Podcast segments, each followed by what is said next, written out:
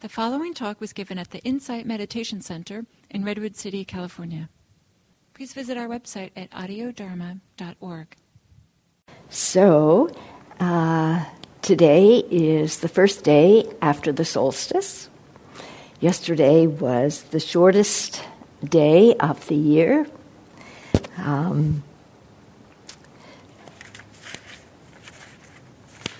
this from Mark Coleman, who is a Buddhist teacher. Greetings.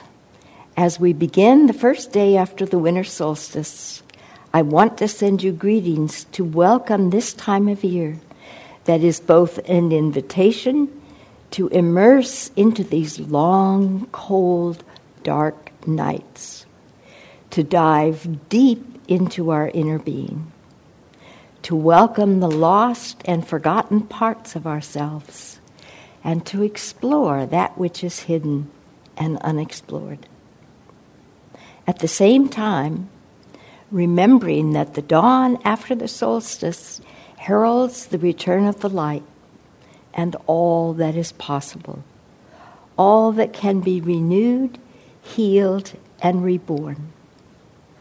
The light and the dark are but seasons within us and are never separate.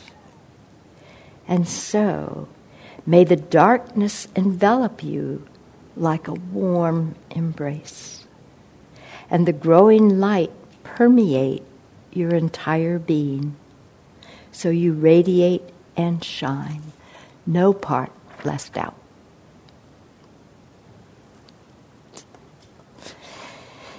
This can be a very sacred time of year.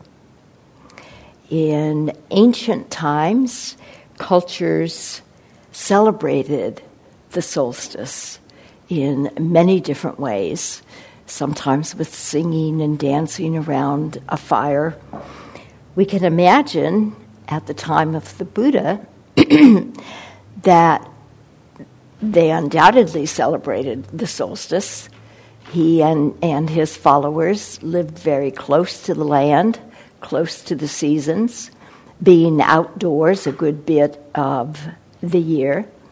And it was traditional at special times to sit through the night, to meditate through the night. Uh, and many monasteries, they still do on um, full moon nights. They will sit up all night and meditate, and probably they did chanting and listened to the Dharma. Then, unfortunately, with um, monotheism, I think uh, celebrating seasons and uh, the cycles of life, the change of the season and the earth, was seen as pagan and therefore not okay. But it seems in the last several years, the last couple decades anyway, that these practices are coming back. We are seeing more and more an interest in celebrating um, the change of the seasons, and particularly the winter and summer solstice. So, one way that the winter solstice is celebrated um, is with the revels. Have any of you been to or heard of the revels? It's a, a wonderful program in Oakland at the Scottish Rite Temple uh, that honors the season. It's not religious, although there are you know, decorations and Christmassy things. Um, but there's singing and dancing and storytelling, and and this is one uh, sharing from that. The shortest day. And so the shortest day came, and the year died. And everywhere down the centuries of the snow white world, came people singing, dancing to drive the dark away. They lighted candles in the winter trees. They hung their homes with evergreen. They burned beseeching fires all night long to keep the year alive. And when the New Year's sunshine blazed awake, they shouted, reveling. Through all the frosty ages, you can hear them echoing behind us. Listen. All the long echoes sing the same delight. This shortest day, as promise wakens in the sleeping land, they carol, feast, give thanks, and dearly love their friends and hope for peace. And now so do we, here, now, this year, and every year. So, honoring the darkness, what does that mean? The darkness, the great mystery from which all life springs. So often we have a tendency to avoid the darkness or resist it, push it away. We can't wait for the daylight or we can't wait for the light. But we miss, we miss the richness of the dark time, of the night, which can be very rich, very fertile, very warm and comforting. That might surprise you because we often don't think of the dark that way. The dark time can prepare us for the light. There are many plants, including the poinsettia that's so uh, uh, popular this time of year, that need to be in darkness in order to bloom. I have one from last year that I never put in darkness, and it's not blooming. It's green, it's living, but it's not, it doesn't have um, colored leaves. It, it's not blooming. So, this from the poet May Sarton. Help us to be the always hopeful gardeners of the Spirit, who know that without darkness, nothing comes to birth, as without light, nothing flowers.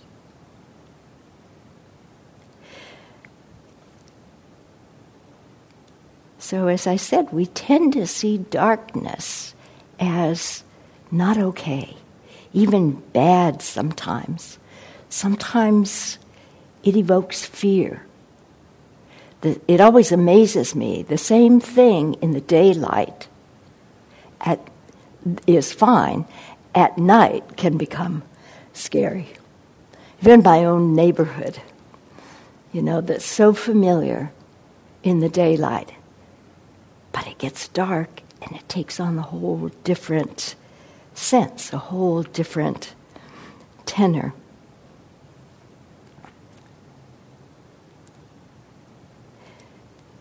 So I invite us all to turn towards the darkness, to allow ourselves to fully embrace the darkness. The darkness within, the darkness without. and what do we mean by the darkness within? There are things that may be hidden from our awareness. Things that we have not yet acknowledged, not yet brought to light. There can be difficulties, there can be fears, there can be unexamined um, all kinds of things, memories or whatever, that we just as soon keep there. We don't necessarily want to bring to our attention or bring to light. But in Buddhist practice, we are encouraged to turn toward the difficulties, the fear, the challenges, the dark, we might say. Not to turn away from anything, not to resist anything, but to acknowledge it all. So I have, I, you probably can't see it in the back, but this is a, a very dramatic picture of a Tibetan wrathful deity. And the quote is from Carl Jung, who says, To confront a person with his own shadow is to show him his own light. So the shadow in uh, in Jung's psychology is that part of us that is unacknowledged, the part that um, that we tend to turn away from.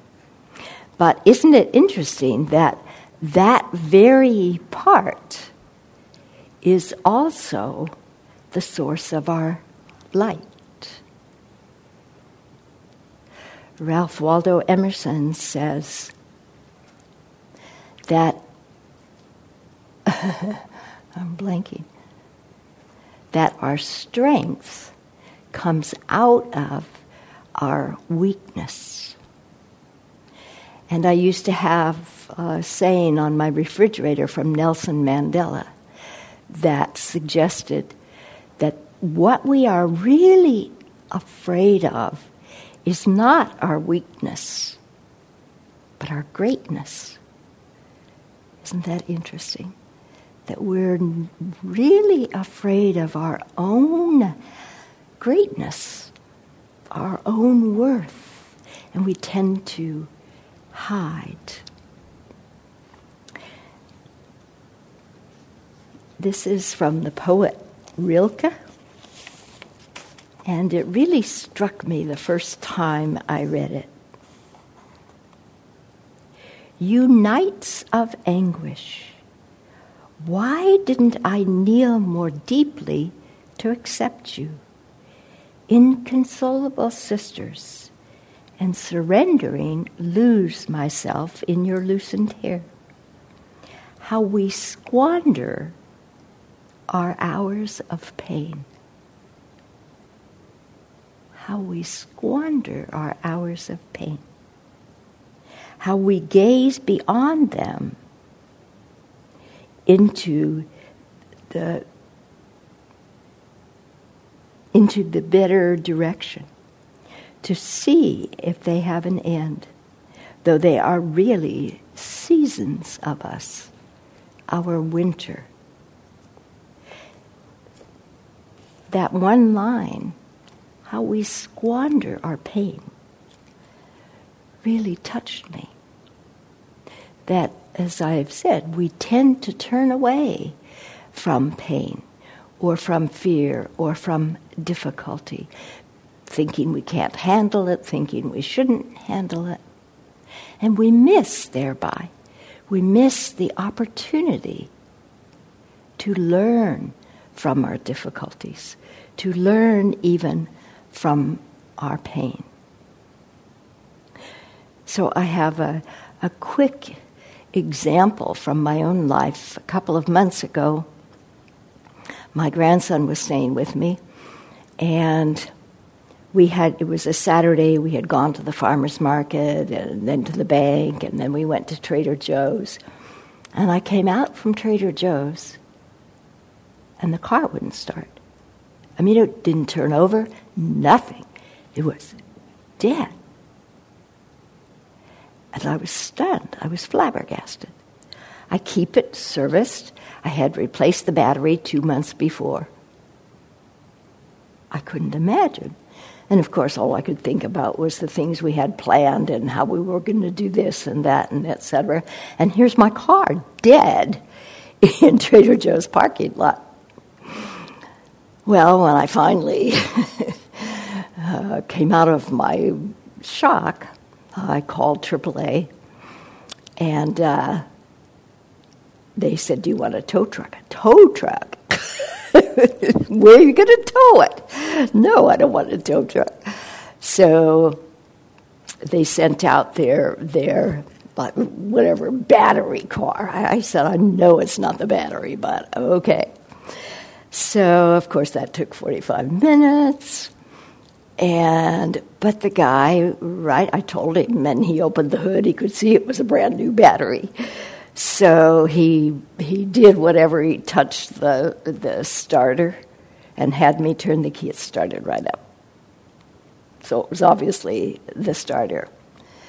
Okay, now what do I do?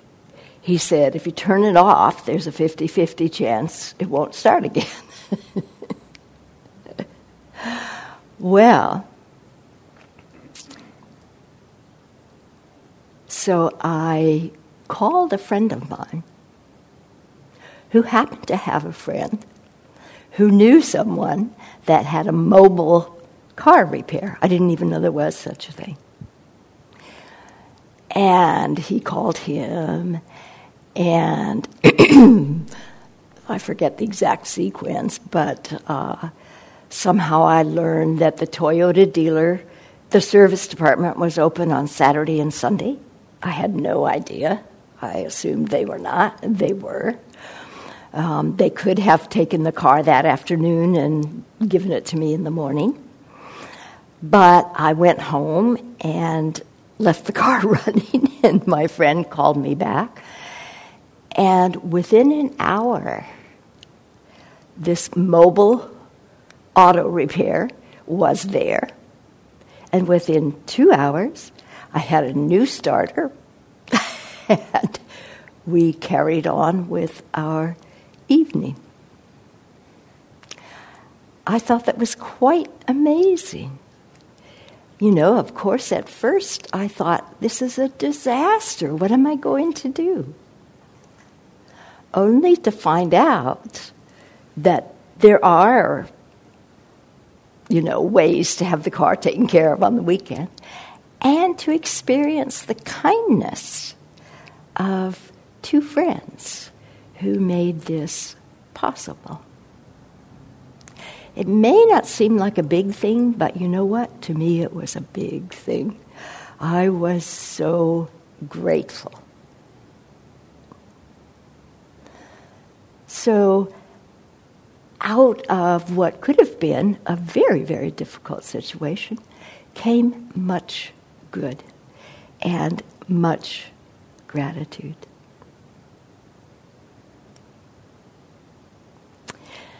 So I'd like for us now to do a brief um, exercise, I guess. I'm going to ask Beverly, you know, we could ask Gloria to turn off the lights. Right behind you, Gloria. You just change the position of each one. Yeah, good. So I'd like for us to sit for just a few minutes in the darkness and contemplate the darkness in your life. It could be darkness within, personal darkness, it can be darkness in the world. It doesn't matter. Allow yourself to acknowledge, just to consider what you might think is dark in your life.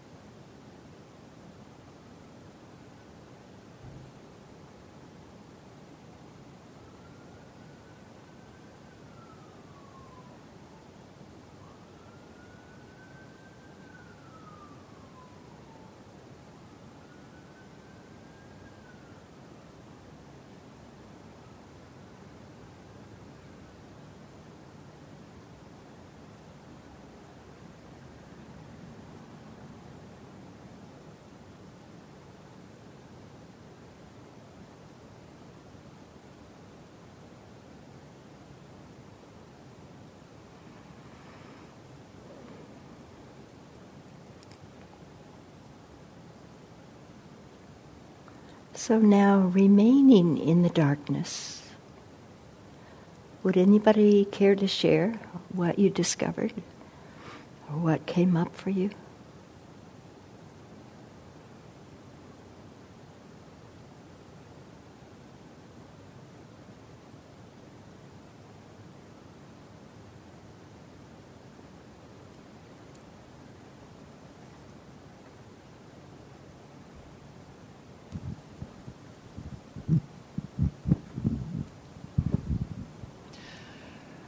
Well, I'm sure it's a familiar theme, but um, deep fear about um, who our next president will be and the effect that that will have on the world. But also, um, I uh, contemplated uh, the deep inequality in our society and um, the deep poverty amongst um, great wealth. Thank you.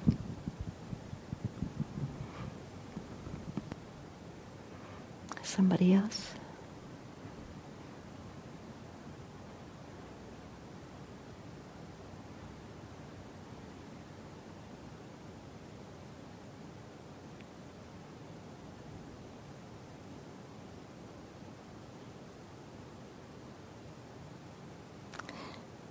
Well, for me, um, it's anger. I don't consider myself an angry person, but in the last several months, anger has been more, more apparent. An impatience. Um, an intolerance of difficulty. And of course, I'm curious what's behind it, you know? How come this anger? And I don't, I don't honestly know. So I am doing my best to be with it, not, not to act it out, to try to catch myself, um, but just live the question, as we say. Hold the question. What's, what's going on? What's behind this? You know, so often we, we want to rush to a conclusion or what to do differently, what to change. And we don't take time to just be with whatever the difficulty is.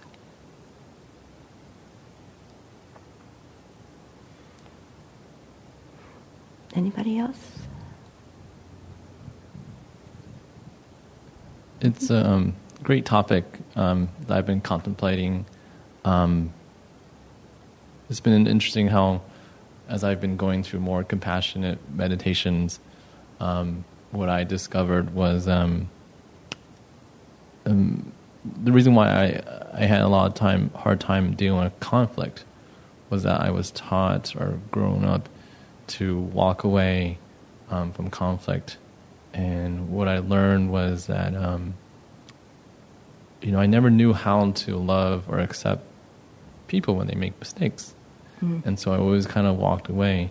And so I've been, um, you know, having to to see conflict with love now, mm-hmm. and uh, um, you know that's been helping me because I think part of me it, it is easier to cling to a darker side of me, mm.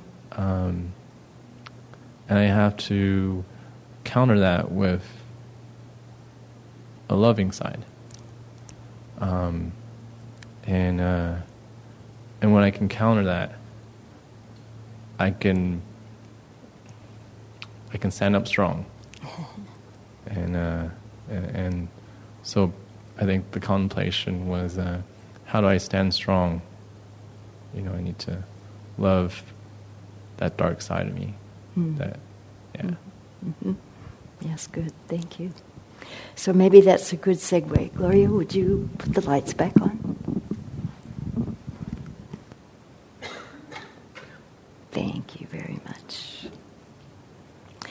So at the solstice time, we can celebrate both the dark and the light. Not as opposites or um, incompatible, but as the yin and the yang. We need both.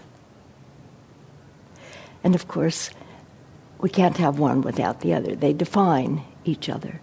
But seeing them as not so separate, not so opposite, but that we need both in our lives. So how do we how do we find the light within the darkness?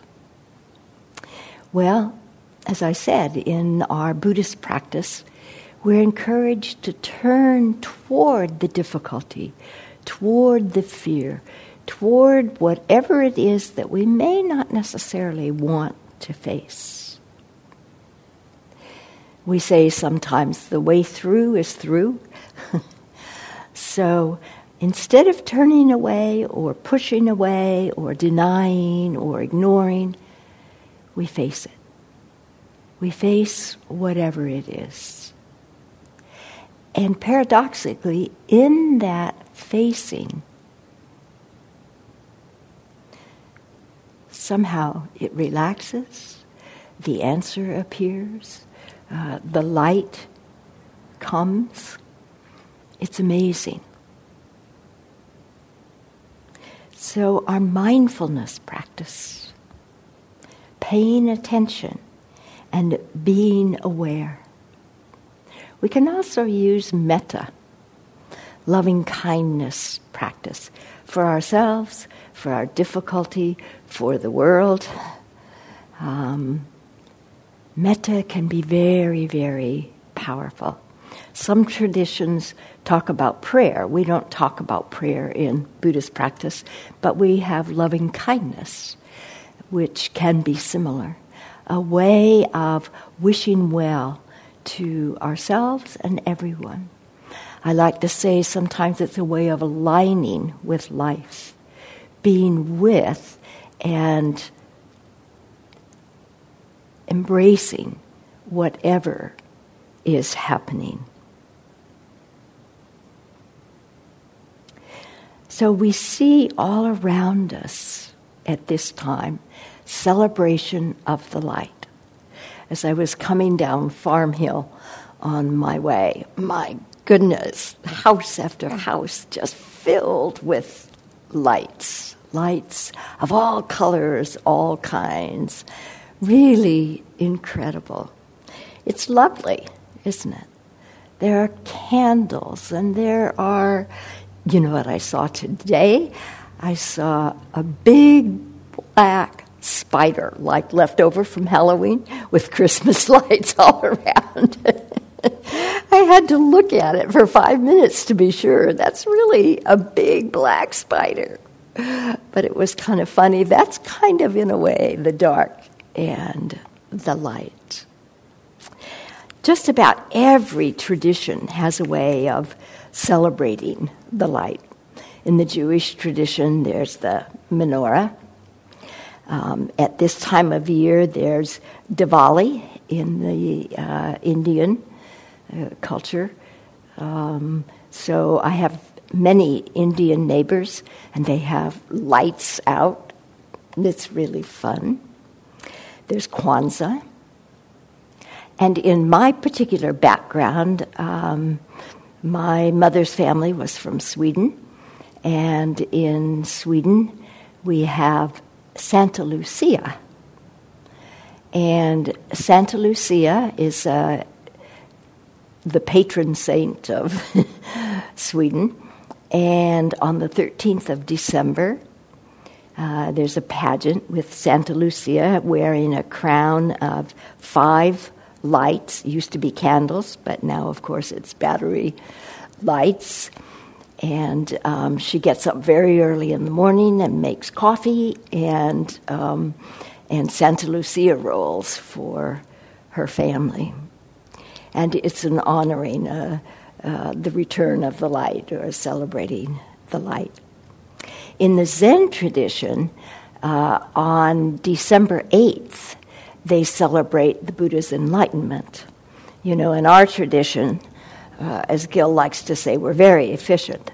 So we celebrate the Buddha's birth, his enlightenment, and his death, all on one day, the full moon in May. But in Zen, they celebrate them on different days. And in December, it's Rohatsu, or the celebrating of the Buddha's enlightenment. And of course, his enlightenment signified waking up, right? Being awake and aware. And the end of suffering. Coming out of our suffering.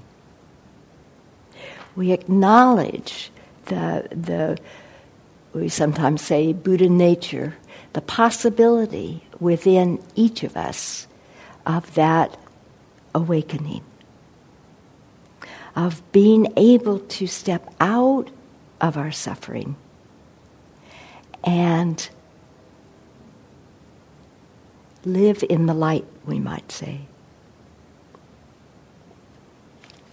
So the Buddha talked about that we should be lamps unto ourselves, that we should be a refuge unto ourselves. He said, Be refuges unto yourself. Take yourself no external refuge. Hold fast to the truth as a lamp. Hold fast to the truth as a refuge. Look not for a refuge in anyone besides yourselves.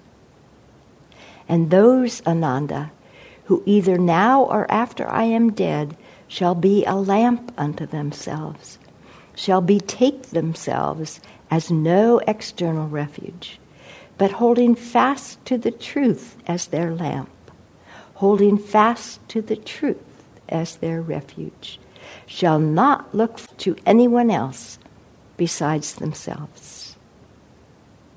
It is they who shall reach to the very topmost height. So we're encouraged to be lamps unto ourselves.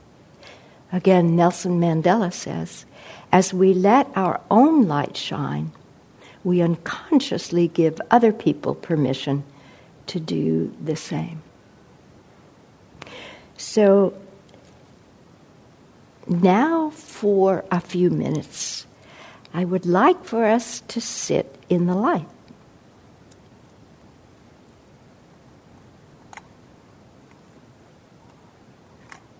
Come on. And as we sit in the light, contemplate the light in our lives. Again, the light within us, the light within the world. How do we see or how do we experience the light?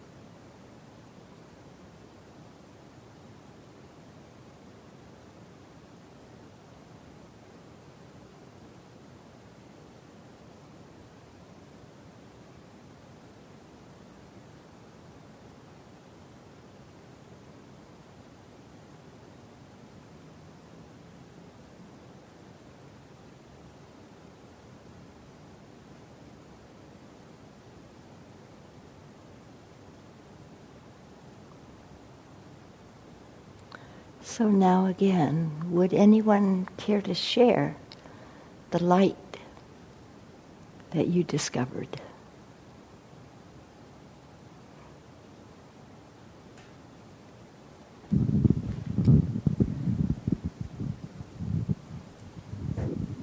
Um, uh, so uh, I I grew up in the area, and then you know when I was growing up, I was always like, man, I need to move out of here. This is uh, so silly. This is such a silly place. I live in this bubble, blah blah blah, and um, I I moved back here after you know living elsewhere for like seven years, and um, you know I walk down the same streets that I grew up and I, I'm like, wow, it's actually very beautiful here. um, and I'm like, these, this tree is actually very beautiful. Um, it's such a big tree. Um, and I remember I had a friend from the East Coast visit, and she said, You guys have so many trees, and they're so big. And it's just so funny how um, we can forget or we can easily take for granted things because we're so caught up in you know the stories that we tell ourselves. Um, but uh, you know, sometimes when you're just present in that moment, you're like, oh, actually, you know, I'm in traffic, but wow, this the sky is so beautiful, or wow, like you're on I-280 and there's traffic, and you're like, wow, like there's this this this area around me to my left is so beautiful, like.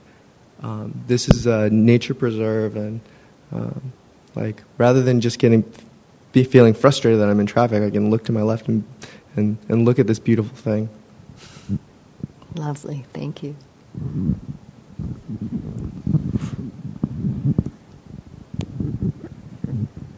Someone else? Share your light.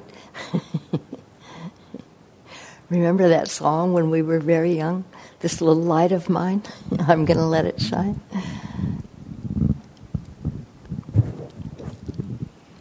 And actually, I was thinking of that. I do a lot of singing these days, including at a BART station. Really? With about 20 other people um, for peace, uh-huh. for unity, uh-huh. um, trying to make sense of chaos. But um, mm-hmm. I also just felt um, really deep gratitude for um, the great beauty of this area and the friends I have um, and the things I've dis- discovered and continue to, to discover. Mm-hmm. I'm very, very lucky. Thank you. One more?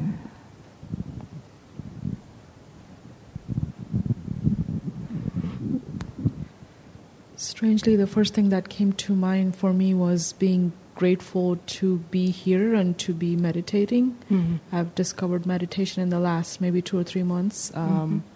Just had a lot of stress, a lot of things going on that um, I needed help with, and it's been really helpful. Um, mm-hmm. And so I actually do practice um, with the lights fully turned on because otherwise I still tend to drift away. Um, so I think that was the first thing that came to mind for me. Uh-huh beautiful. Yes, I think it's a season of gratitude, isn't it? There are so many. We're very fortunate in this area in many, many ways, and there's much to be grateful for. Yeah. So thank you all.